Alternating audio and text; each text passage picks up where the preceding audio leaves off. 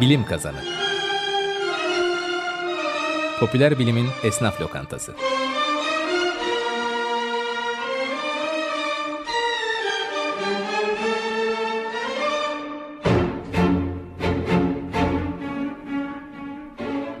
Hazırlayan ve sunanlar İlker Öztop, Alp Sipahigil ve Aysu Uygur.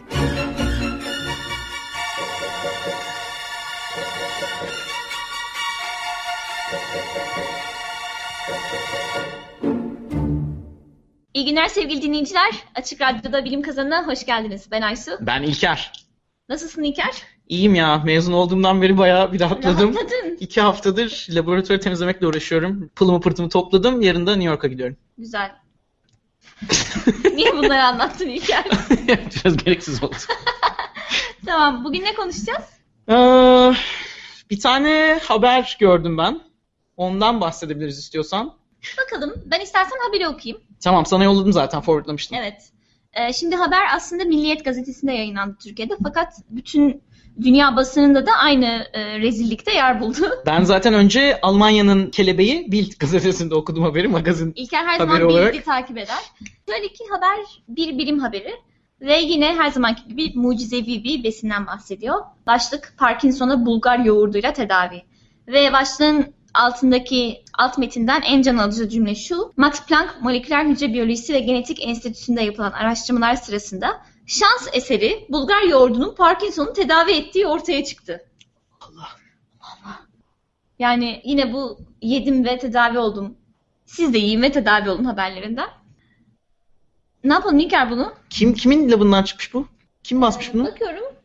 Doktor Teymuraz Kurtçelya ama makale yazarlarından... Nerede? Dresden'de mi? Dresden'de ve makale yazarlarından biri Türk, Cihan Erkut. Aa, bir dakika dur ya. Cihan, Cihan ne? Erkut.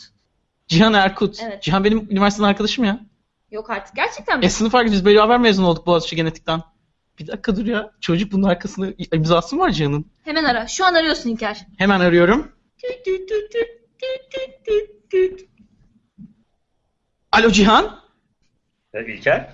Aa, ne haber oğlum? Nasılsın? İyidir abi, senden ne haber ya? Benden de iyilik ya. Kaç zaman oldu? Nasıl bayağı gidiyor? Valla ne olsun işte ya, öyle yuvarlanıp gidiyorum işte, iş güç. Dresden'deyim hala. Sen ne yapıyorsun? Ben de işte ünlü olduk. Biz e, radyodasın şu anda Cihan, bu arada canlı kayıt. Evet Cihan, şu an Açık Radyo'dasın Bilim Kazanı programında. Fazla detay verme özel hayatınla ilgili. Aha, yetmiş milyon beni dinliyor yani, mükemmel. yetmiş milyon seni dinliyor şu anda. Ne yetmişi? Türkiye Cumhuriyetleri de sayarsan doksan yüz milyon neredeyse. Heyecanlanma Cihan, sana bir soru sormak için aradık. Evet Cihan, sizin labdan çıkmış. Senin de ismin var makalenin altında. Okuyorum Milliyet gazetesinden haberi. Parkinson'a Bulgar yoğurduyla tedavi. Max Planck'ta yapılan araştırmalar sırasında şans eseri Bulgar yoğurdunun Parkinson'u tedavi ettiği ortaya çıktı. Cihan, bu ne rezalet?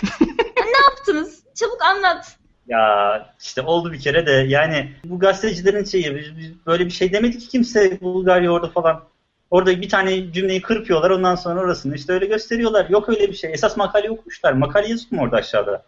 Makaleye bakalım. Ben aslında hakiki makaleye baktım da sana burada zorluk olsun diye hiç okumamış gibi yapıyorum.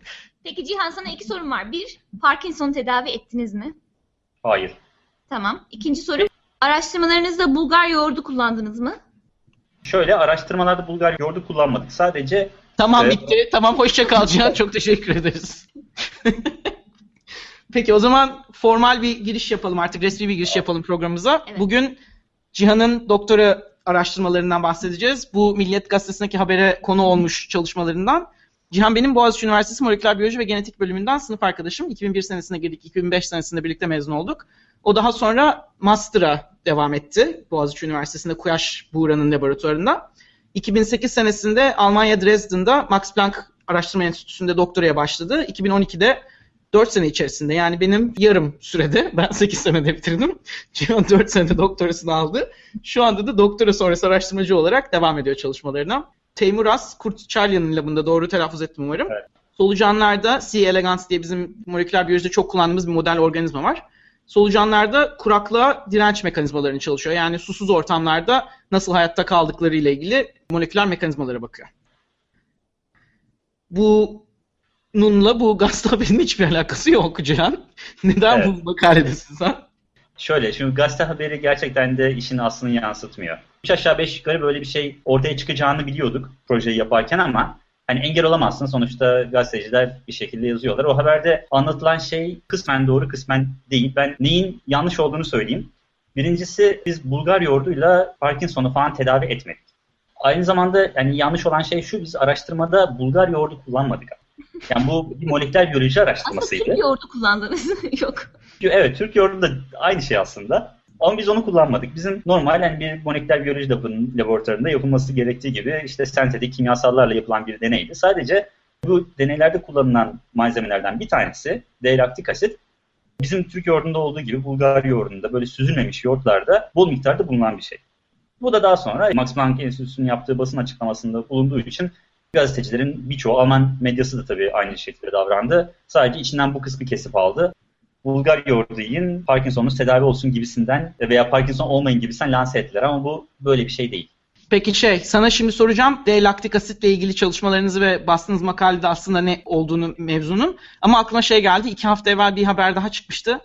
Hidrojen sülfitin gene hücrelerdeki oksidatif zararı engellediğine dair bir araştırma yapılmış. Ama hidrojen sülfitin ne olduğu ile ilgili bilim şeyi olmayan, okuryazarlı olmayan insanlara bir şey olsun diye, anlatma kolaylığı olsun diye, anlama kolaylığı olsun diye çıkarılan gazda da bulunan madde şeklinde bir alt başlık vardı. Ondan sonra da bu dolaşa dolaşa internette şeye dönüştü. Gaz çıkarmak hücre sağlığına iyi geliyor diye, bol bol gaz çıkarın diye şeylerde, popüler bilim sitelerinde dolaşıyordu. Bu da ona benziyor. Yani bilim okuryazarlı olmayan insanların bir şekilde takip edebilmeleri için onların hayatına alakalı bir örnek vermeye çalışıyor gazete. O ama örnekleme birden sanki araştırmanın kendisiymiş haline geliyor kulaktan kulağa dolaşırken. Evet. O konuda işte gazetecilikte veya freelance bir şekilde de olsa, hani kendi başına da olsa bu tarz işlerle, bloglarla uğraşan insanlarla karşılaştığımda şunu söylüyorum. Böyle bir haber yaptığınızda mutlaka orijinal makaleye yer verin. Mesela az evvel Aysun'un anlat, o örnek verdiği makalede bizim orijinal makalemize bir gönderme yapılmıyor. Bu çok büyük bir... Çünkü kaynak o değil. Kaynak esas orada araştırma yapılmış, onun hakemlerden geçmiş bir iş çıkartılmış ve de o tamamen gör, görmezden gelinerek e, bir şey anlatılıyor. Yani burada bilim okuryazarlığı olmayan ama hani olsun diye uğraşan, emek sarf eden insanların da önü kesiliyor aslında. Kesinlikle. Hani basit, basit bir şekilde bir internet linki verilmesi lazım. O makale açık, erişimli bir makale. Her yerden ulaşılabilir bir şey var. Kesinlikle katılıyoruz.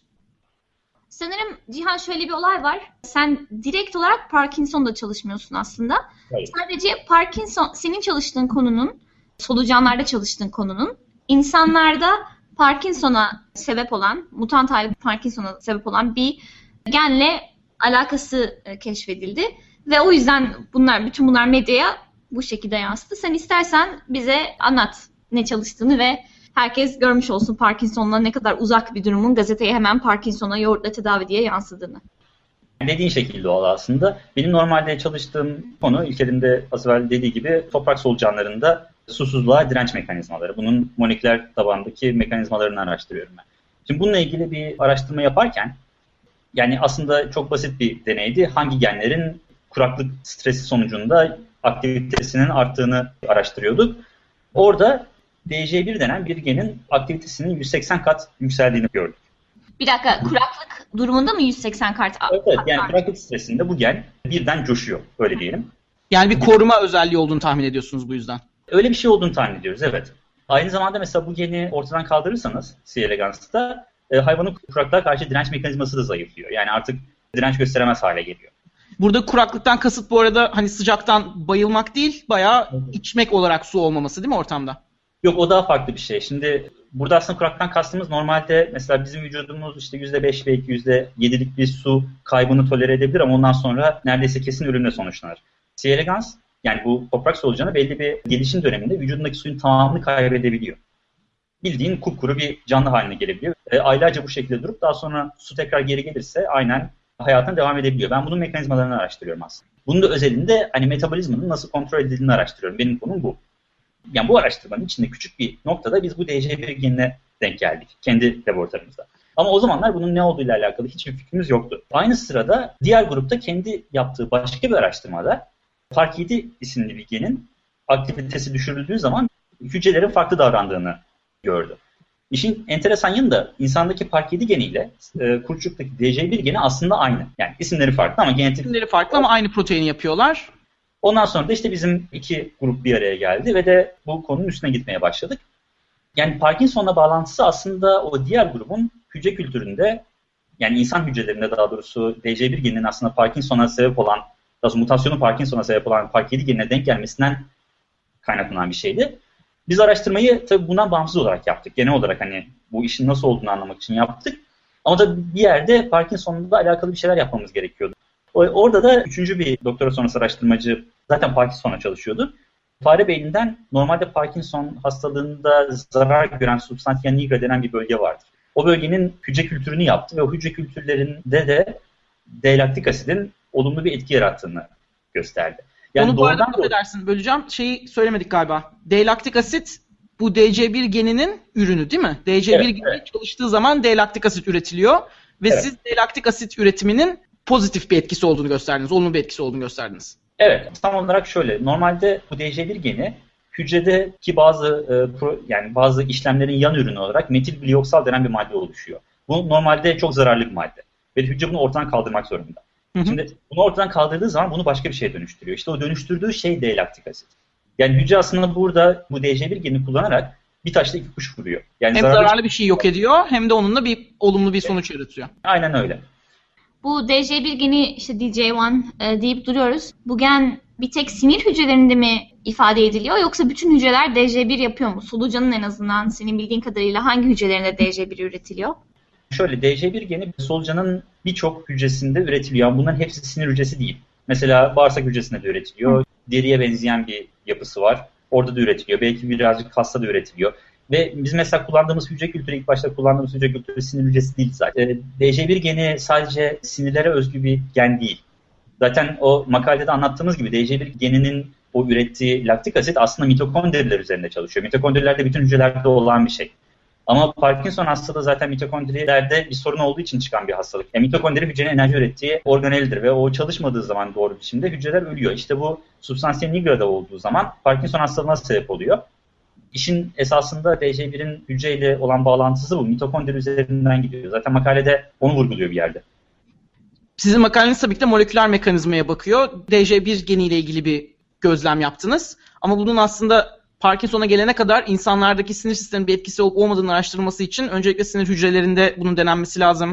Hayvan modellerinde bu ürün hayvana verildiği zaman sistemik bir şekilde ister yedirerek olsun, ister kan dolaşımıyla olsun bunu beyne gidip gidilmediğine bakılması lazım. Beyne evet. gidiyorsa beyne gittiğinde bu sizin deney ortamında gözlemlediğiniz sonucun aynı bir organizmada gözlemlenip gözlemlediğine bakması lazım. Evet. Burada birkaç aşama var aslında insanlarda bunun böyle bir sonuca varacağına evet. karar vermek için. İlker bu senin dediğin bir de Parkinson'la olan alakası ile ilgili. Bir de haberin ikinci kısmı var. O da yoğurtla olan alakası. Yani bu D C bir geninin ürünü olan D-laktik asit. D-laktik asiti yoğurttan almamız hücrelere ne gibi bir fayda sağlayacak? D C birin aktivitesine bir katkı sağlar mı ya da herhangi bir metabolik süreci iyileştirir mi? Zaten orası hiç bakılmamış bir alan ve... Ya da kazan kazan yoğurt yememiz lazım. Yani hangi miktarlarda evet. yoğurt yememiz gerekiyor? Yani, yani dozaj da önemli.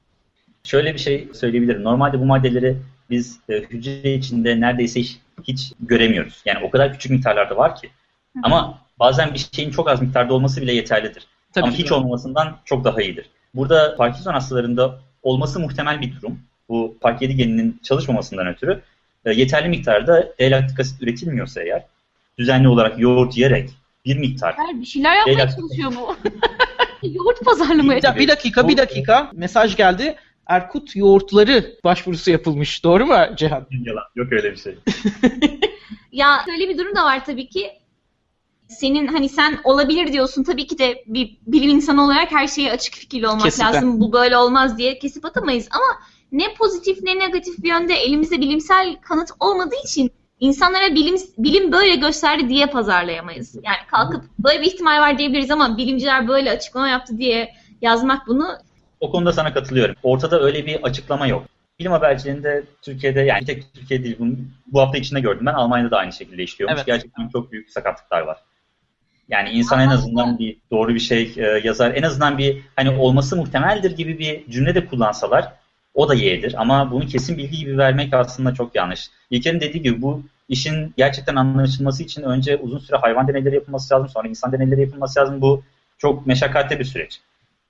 Tabii. Yani yoğurt yemekten zarar gelmez ama kimse de bunu Parkinson'u tedavi etmek için yoğurt yememeli. Bu, bu doğru bir şey değil. Güzel.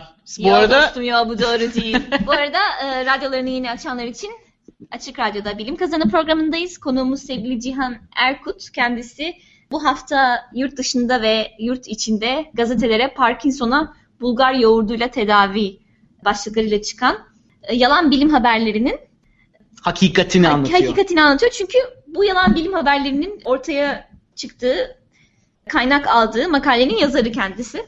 İlker'le e, bu haberi konuşurken birden yazarı tanıdığını fark etti İlker. Hemen arayalım dedik Cihan'ı. Teşekkürler Cihan, sen de katıldığın programa. Ben teşekkür ederim.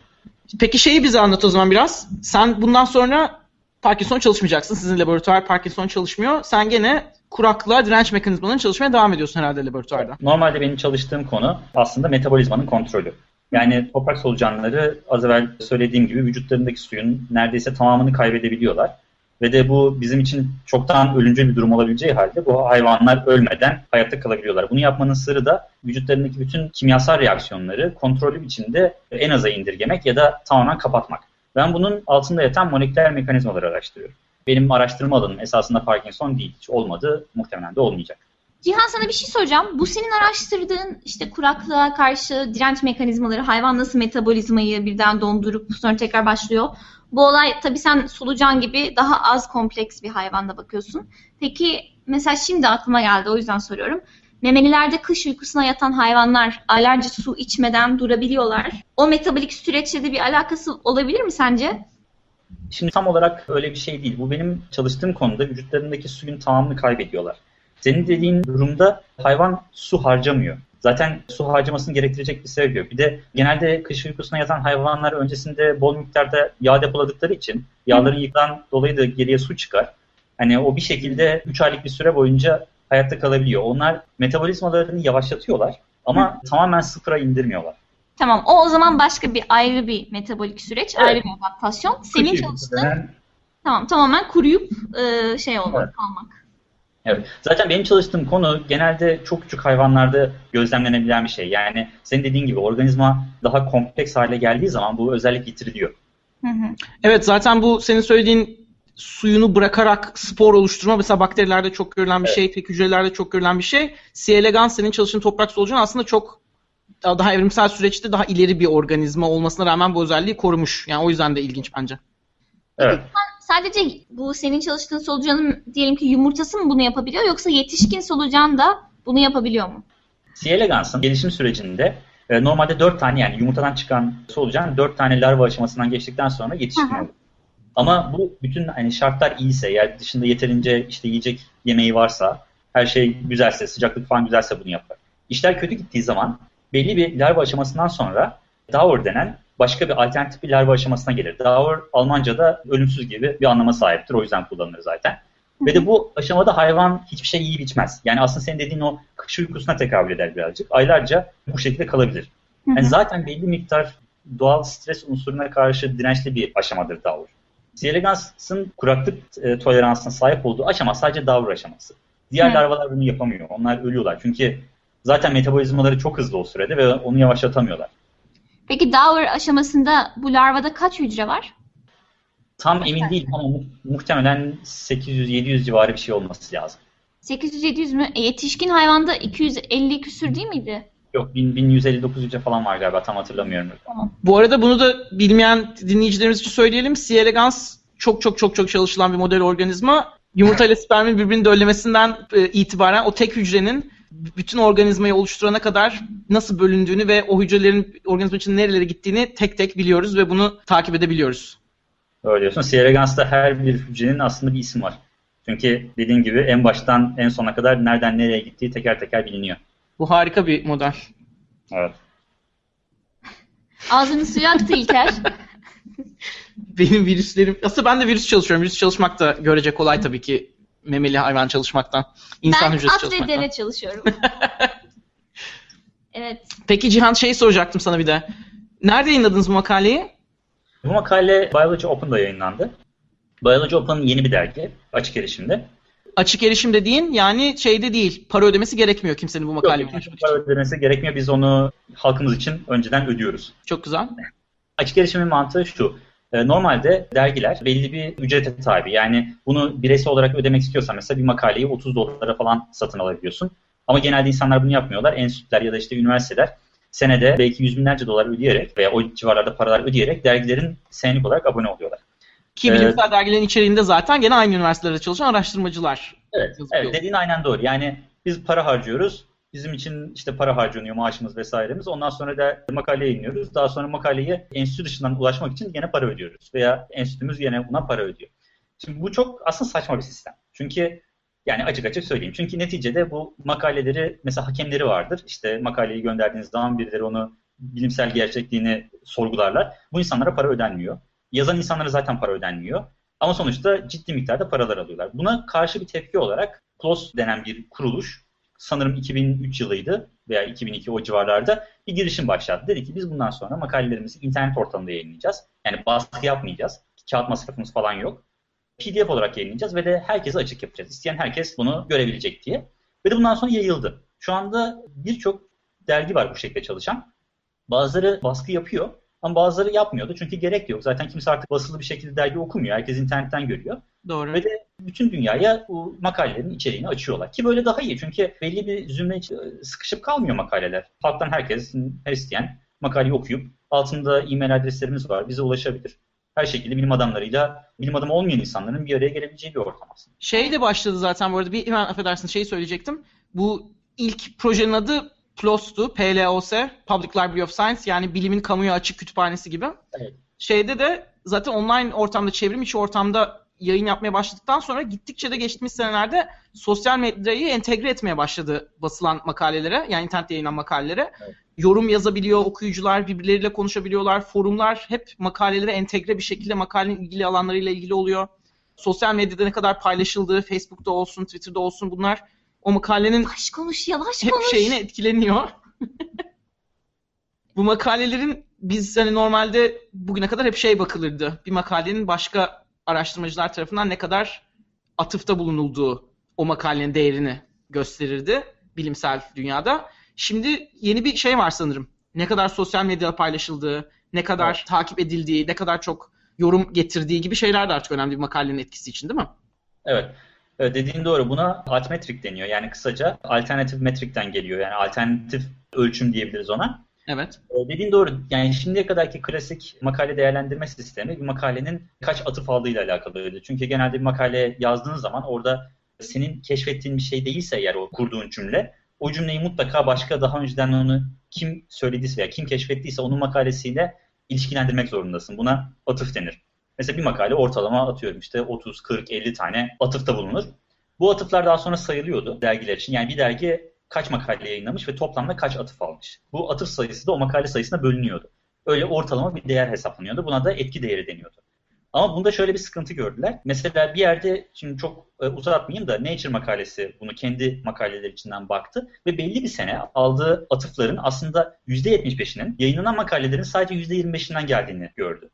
Yani geri kalan yüzde yetmiş beş makale aslında o etki değerine bir katkı sağlamıyor. Ama ondan yararlanıyor.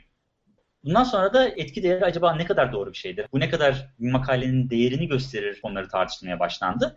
O sıralarda işte Twitter olsun, Facebook olsun, bu bloglar mesela veya sizin yaptığınız gibi çalışmaların hani yükselmeye başladığı dönemler birileri de şöyle bir fikir ortaya attı. Dediler ki neden biz sadece bir makalenin yani bir bilim adamının başka bir bilim adamına verdiği referansa bakıyoruz? Halkın herkesin bilim adamlarına verdiği referansa da bakabiliriz. Onda nasıl bakarız dediler. Mesela bir makaleyi kaç kişi görmüş, kaç kişi tamamını indirmiş, okumuş. İşte bunu Twitter'da kaç kişi paylaşmış, Facebook'ta kaç kişi paylaşmış, blogunda kaç kişi yazmış, kaç tane gazetede çıkmış. Ve de bütün bunların toplamından bir değer oluşturdular. Buna da şu an altmetrik deniyor. Ve de yavaş yavaş bu etki değerinin yerini almaya başlıyor. Çünkü daha adil bir sistem.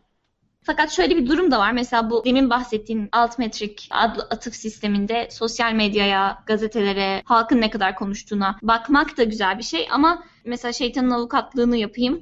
O zaman bu atıf sistemi ciddiye alınırsa akademik araştırmaların biraz daha popülist olmak, hani daha fazla reyting alma adına daha popülist konulara yönelmeleri gibi tehlikeler de oluşur. Mesela şey olabilir, biri çalışmasını popüler olsun diye sosyal medyada Parkinson'a yoğurt yiyerek çözüm bulduk diyebilir. Böyle bir şey olabilir alt metrikleri yükseltmek şey, için. Karşımızda da olabilir. Aman karşımızda duruyor da olabilir. Aman O zaman ben ben artık ben artık ayrılayım yavaş yavaş. Küstürdün çocuğu İlker. Yok yok. Sonuçta seni konuk aldık ve işin doğrusunu bize burada çok güzel anlattın detaylarıyla. Çok teşekkür ederiz. Ee, dediğin doğru ama şöyle bir şey var. Yani sadece popülist olmak için de araştırma yapamazsın. Neticede o araştırmayı yapmak için paraya ihtiyacın var. O parayı, yani ödeneği almak için saygın kuruluşlara başvuruyorsun ve de önce onlar değerlendiriyorlar zaten. Evet. Hani... Ama şey de diyecektim. Bu da geçen haftanın haberiydi galiba. Atıf çetesi kuruldu diye bir haber vardı Türkiye'de. Atıf sayısını arttırmak için sürekli birbirine pas veren, aynı kendi makalelerini kendi dergilerinde kendi hakemliklerini yapıp birbirlerini sürekli paslayan bir çete. Yani galiba geçen ay Kore'de çok büyük bir olay oldu, öyle bir Koreli bir evet, e, evet. yalan yani sahte isimlerle, sahte Gmail hesaplarıyla savaşmış, kendi makalelerini değerlendirmiş. Yani yüzlerce makale böyle ve hani benim esas üzüldüğüm taraf o makalelerde o işlerin döndüğünü bilmeyerekten rol alan doktor öğrencileri, işte araştırmacılar, onların hakları da çok fazla yendi. Kesinlikle. Ama bu çok nadir bir durum ve de bir kişinin yaptığı bir şey herkese yüklenemez. Bu bahsettiğin Kore'deki durum ben bilmiyorum çünkü duymadım. Bir tane laboratuvar, bir tane hoca mı? Yoksa bir, onlar da mı çete? Onlar da çete. Onlar da bir çete. Ama çok demiye basmış. Ee, o zaman programı şeyle kapatalım. Cihan, tekrar çok çok teşekkür ederiz. Ben teşekkür ederim. Gazetelerde yanlış lanse edilen bu araştırmanın aslında ne olduğunu bize çok detaylı bir şekilde anlattın ve biz de şanslı hissediyoruz kendimizi. Direkt birinci elden öğrenmiş olduk ne olduğunu. Cihan, seni Bilim Kazanı çetesine davet ediyoruz. Akademik çetelerden bir tane beğenmek istersen. Olur. Olur. Hemen kabul etti. Evet sevgili dinleyiciler, biz yanlış bir gazete haberinden yola çıktık ve gazete haberinin kaynağı olan makalenin yazarlarından Cihan Erkut'a bağlandık. Ve amacımız kesinlikle araştırdığın şey yalanmış, sizin araştırma demek değildi. Aslında işin çok farklı bir boyutu olduğunu, Cihan'ın araştırdığı şeylerin de çok temel, bir o kadar önemli, bu araştırmalarda bize yeni yollar gösteren şeyler olduğunu öğrendik. Fakat henüz Milliyet gazetesinin veya Alman Bild gazetesinin vardığı gibi böyle şatafatlı yoğurt yiyin, Parkinson bitsin tarzı haberlerle bir alakası olmadığını su yüzüne çıkardık. Evet, yani Cihan düzenli ve disiplinli bir şekilde temel bilim yapıyor. Temel bilimde bulduğu sonuçların ileride bir gün uygulamalı bir aşaması olabilir ama şu anda or- orada değiliz henüz. Evet. Teşekkür ederiz Cihan. Teşekkür ederiz Cihan. Ben teşekkür ederim. Ben teşekkür ederim. Cihan çok teşekkür Cihan ederim. Çok teşekkür ederim. Ben teşekkür ederim. Ben teşekkür ederim. Sen biraz mikrofondan uzak. Evet çok, çok heyecanlandım hakikaten. Bize ulaşabileceğiniz adresler double-u double-u double-u nokta bilim kazani nokta org. Facebook ve Twitter adreslerimiz Bilim Kazanı ve e-mailimiz bilimkazaniposta at gmail nokta com. O zaman Cihan, Bilim Kazan, biz kepçe. Bilim Kazanı. Popüler bilimin esnaf lokantası.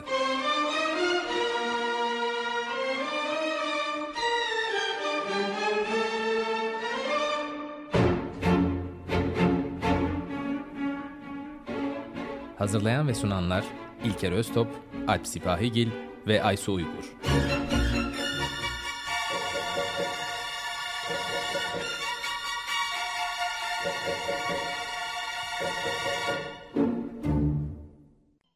Açık Radyo program destekçisi olun.